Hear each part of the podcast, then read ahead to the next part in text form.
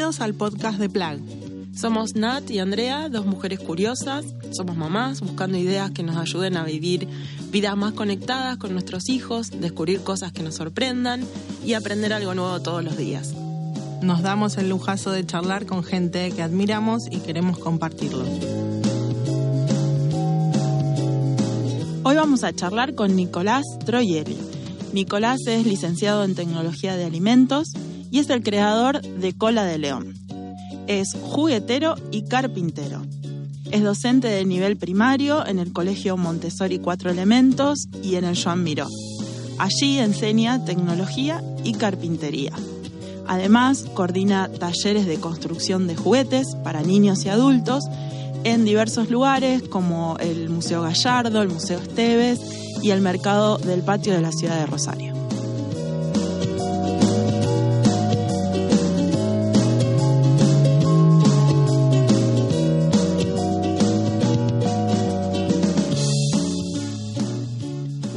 Bienvenidos. Este es nuestro episodio número 7. Bienvenido, Nicolás. ¿Cómo estás? Bien, muy bien, gracias. Estoy contento. Bueno. Contanos algo, vamos con la primera pregunta. Ah, Algo de Nicolás que no esté en tu currículum. Algo que no sepamos de vos. mm. Que no sepamos. Me Muy tiene- diferente.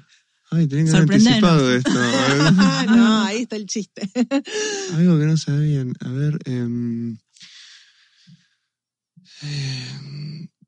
mira, algo por ahí que no sabían, que pues, les, les cuento ahora, que eh, yo jugué mucho tiempo al rugby y, y eso me, no sé, me hizo generar muchos amigos eh, en el rugby. Y no sé, algo que no sabían y que es muy importante para mí la amistad y fue muy importante y creo que para todos es muy importante la amistad. Y creo que eso es algo que podrías contarles que por ahí no se sabe mucho ahora o no, no- no está muy aflorado esa parte de que yo fui jugador de rugby. O soy, jugador. no sé, soy jugador Sos. de rugby todavía. Claro, sí, Sí, porque el rugby juego. tiene su mística y tiene su, su forma de relacionamiento con sus compañeros y todo. Es, me imagino que debe dejar huellas. Sí, sí, sí, los viajes, algunas giras que hicimos, también eso. Sí, sí, es muy, muy importante, muy, muy de grupo, muy de. A lo mejor muy basal en tu vida, digamos. Sí, tal cual. eh, Esa es la palabra buena. Eh, bueno, lo que queremos saber ahora es cómo un ingeniero, eh, no, un licenciado. Licenciado. técnico en alimentos Sí. es carpintero y juguetero. Ay, mirá. Bueno, yo me, me recibí, eh, ya en los últimos tiempos, eh, me había recibido, eh, que me estaba recibiendo, que estaba haciendo mi tesina, ya sabía que no iba a ir por ahí. Yo ya tenía una sensación de que, digo, Por las no incumbencias de esta carrera, mm, eh, no sé, también eh, que planteo esto para que lo pensemos, que está bueno, es que, y que ya lo he hablado con otras personas que pensamos por ahí lo mismo, es que uno es muy chico para tomar una decisión sobre una carrera que va a marcar durante toda su vida. Puedes tener 17, 18 años, o para ya ir tomando decisiones de qué voy a estudiar y que eso va a ser todo. No sé, a mí en ese momento no era el momento para tomar una decisión sobre qué es lo que voy a hacer toda mi vida. Pero había que tomarla y Hay había que que, hacer tomarla, algo. tal cual. Eh, la parte de alimentos es lo que me seducía. eh, no sé, mi viejo tiene una roticería y fábrica de pastas. Y no sé, será eso, será algunas cosas que, que me tomaron a hacer una tomada de decisión de que en ese momento la alimentación, la tecnología de alimentos, o lo que tenga que ver con la alimentación, era algo que estaba En auge. en auge eh, y dije, bueno, me interesó, me gustó, eh, me metí, empecé, terminé la tecnicatura, después hice la, la licenciatura en la UNR y cuando me recibí dije, "Bu- pero, bueno, no me encuentro por acá y empecé a armar, ahí fue donde empecé a armar mi camino.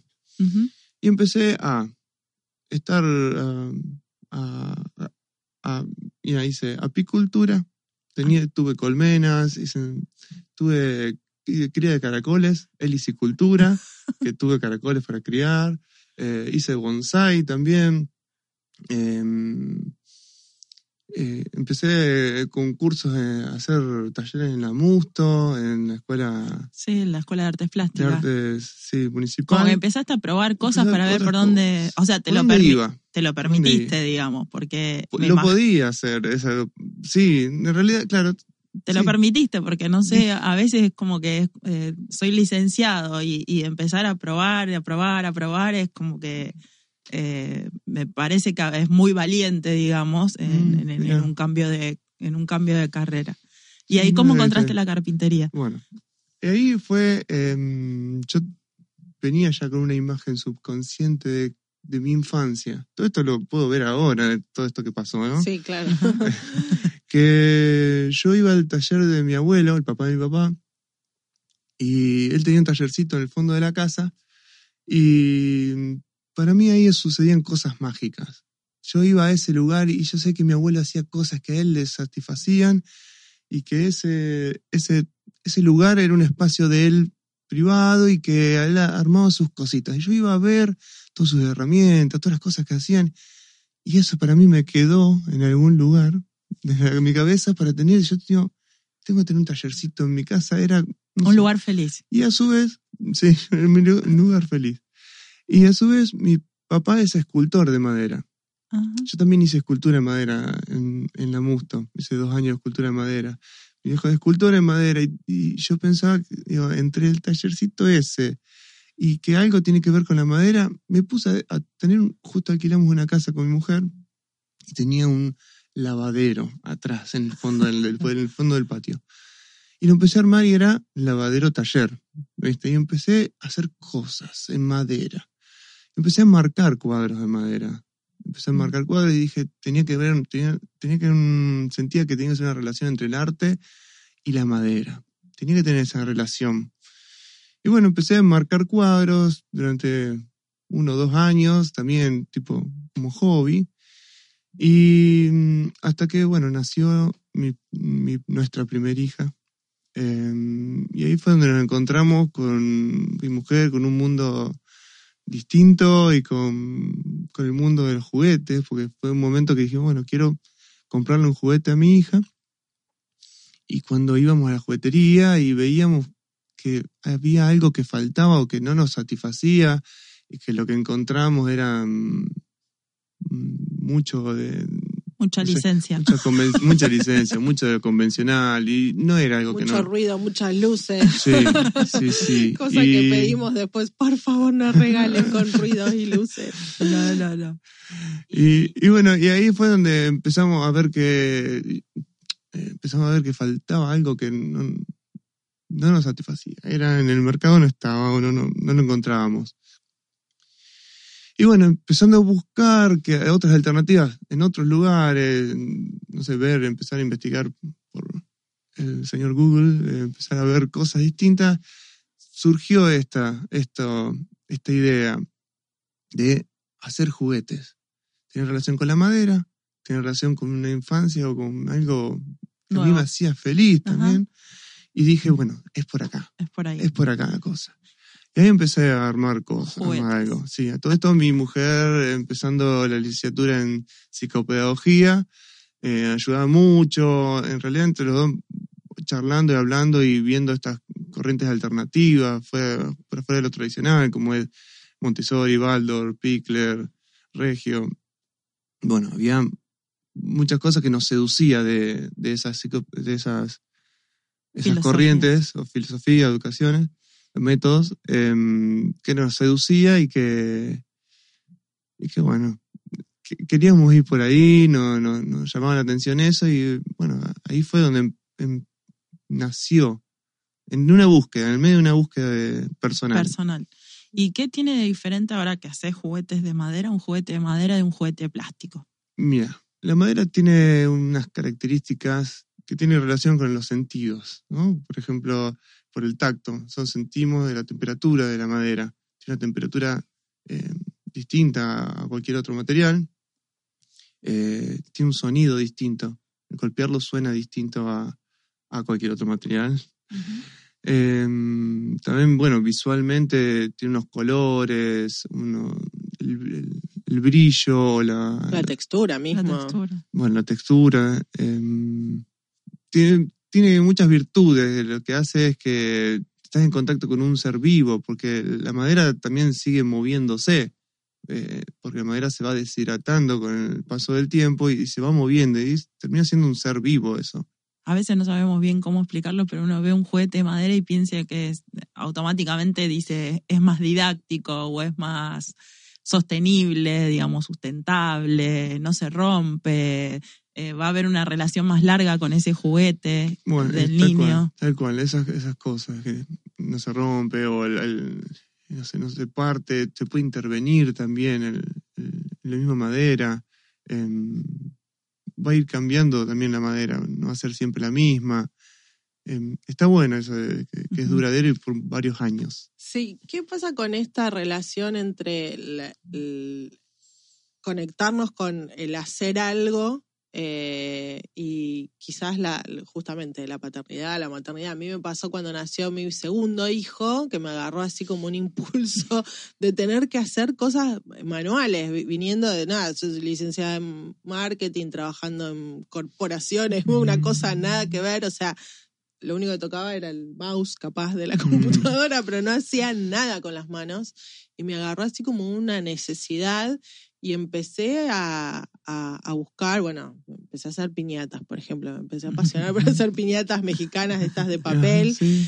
Y era como absolutamente terapéutico y también lo compartía mucho con, con, con los chicos. Pero es como que en el mismo momento del nacimiento del, del niño me nació a mí esta necesidad. Es como que fue Ujú. muy, muy loco. Y después, bueno, en el, en el, eh, en el quehacer en conjunto con ellos también encontré como algo súper eh, lindo del, del vínculo y esto. Vos, lo, vos tenés estos talleres que son con papás y chicos también, Papás y chicos. Sí. Bueno, primero, em, respecto a eso de, de, esa necesidad de trabajar, em, no sé, creo que lo, no sé, estoy pensando en voz alta, ¿no? Pero tendrá que ver con algo biológico que tenemos que cuando nos llenamos de energía, cuando tenemos eh, hijos o cuando entonces tenemos como una recarga de energía y que necesitamos hacer. y, y yo lo, te, te escuchaba y, y- y me pensaba en mí mismo trabajando y yo lo conecto mucho con la emoción. Yo me... suena raro, pero me emociono yo en mi taller. Yo cuando trabajo, eh, estoy, eh, estoy muy conectado con las cosas que hago emocionalmente.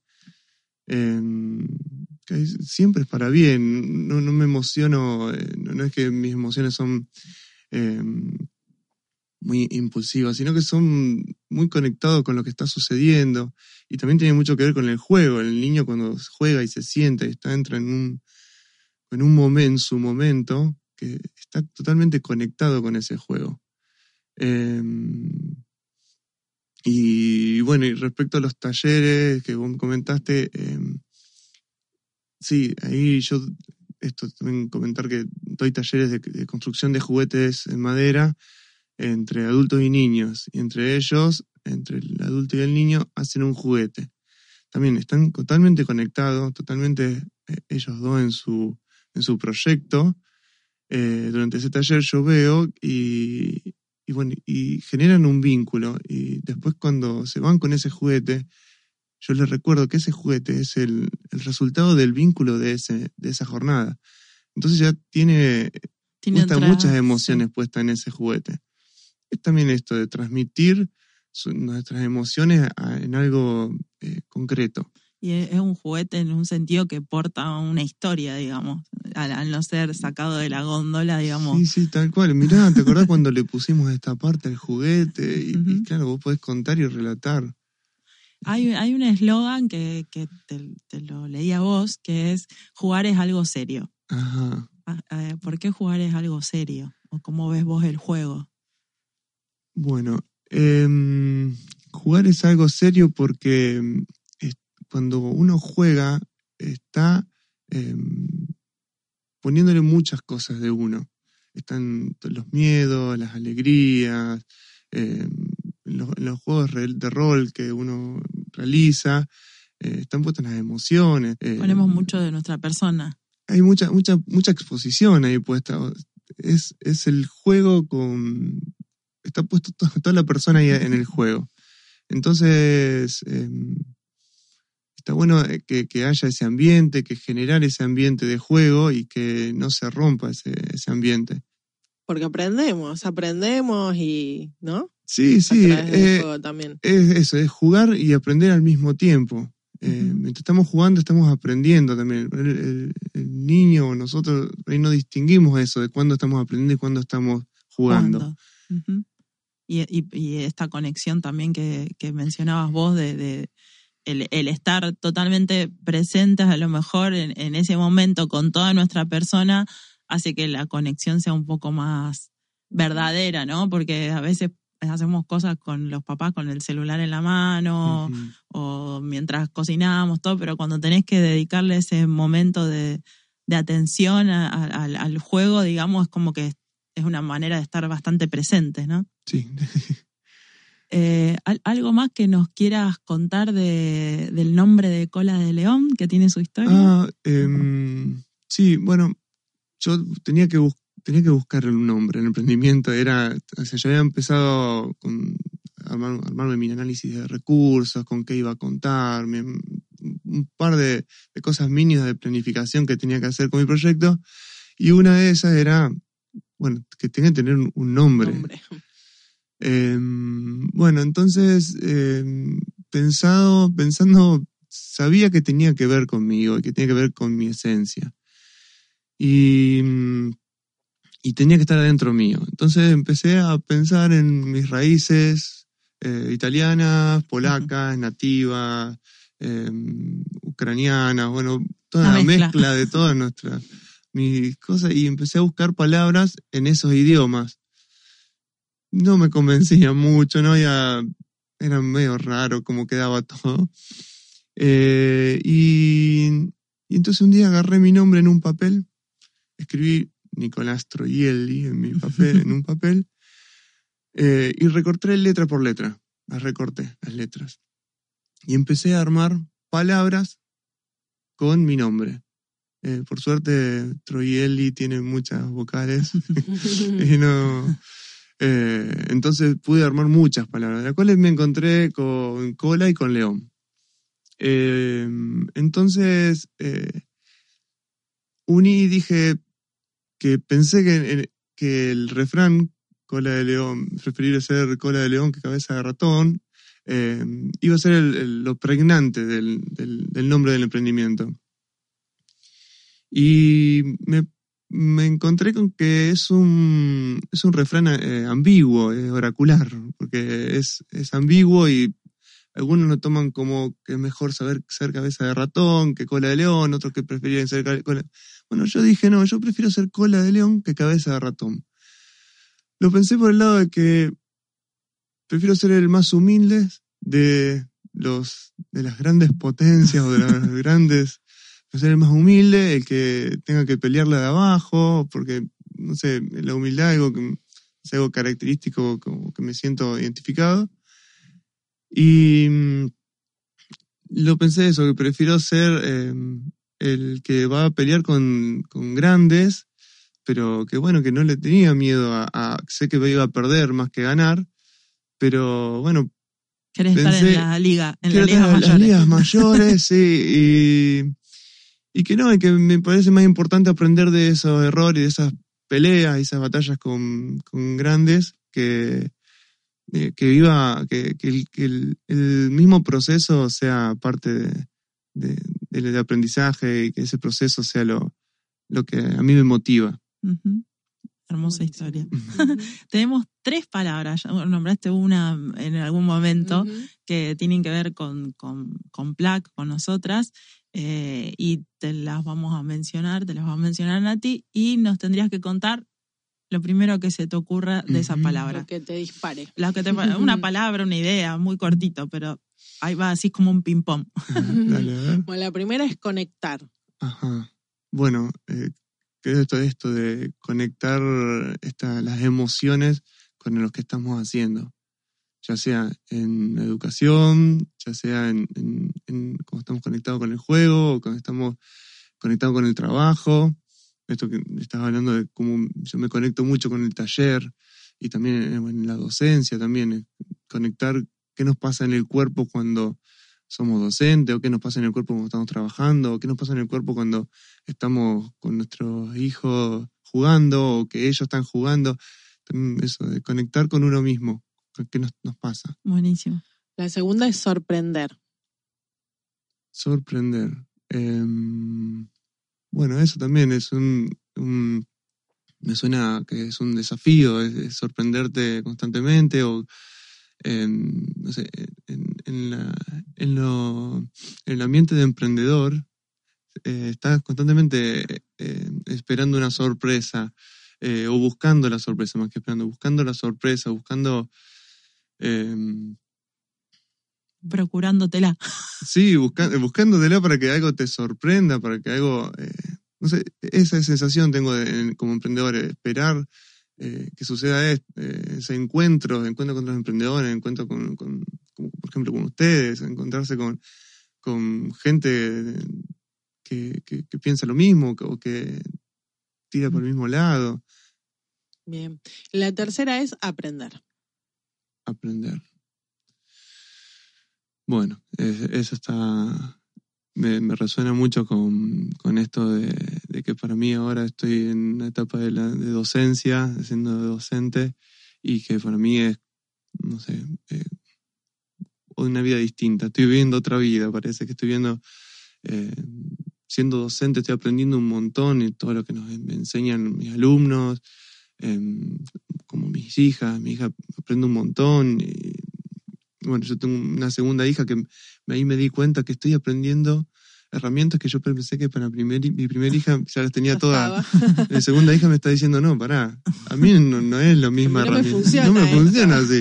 Entonces, bueno, esto, estoy aprendiendo em, eh, con mis hijas y con los alumnos y, y también en los talleres me, me pasa también, empecé a ver los vínculos entre padre e hijo y... De ahí también aprendes. sí, me emociona.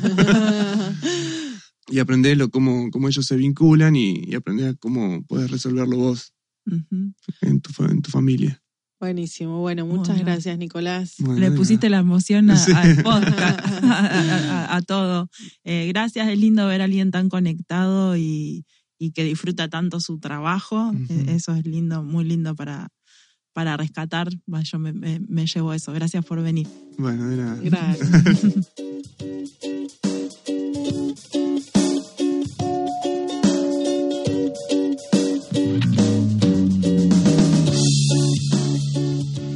Nos encontrás en redes como Somos Plug, en Instagram, Facebook, Spotify y YouTube.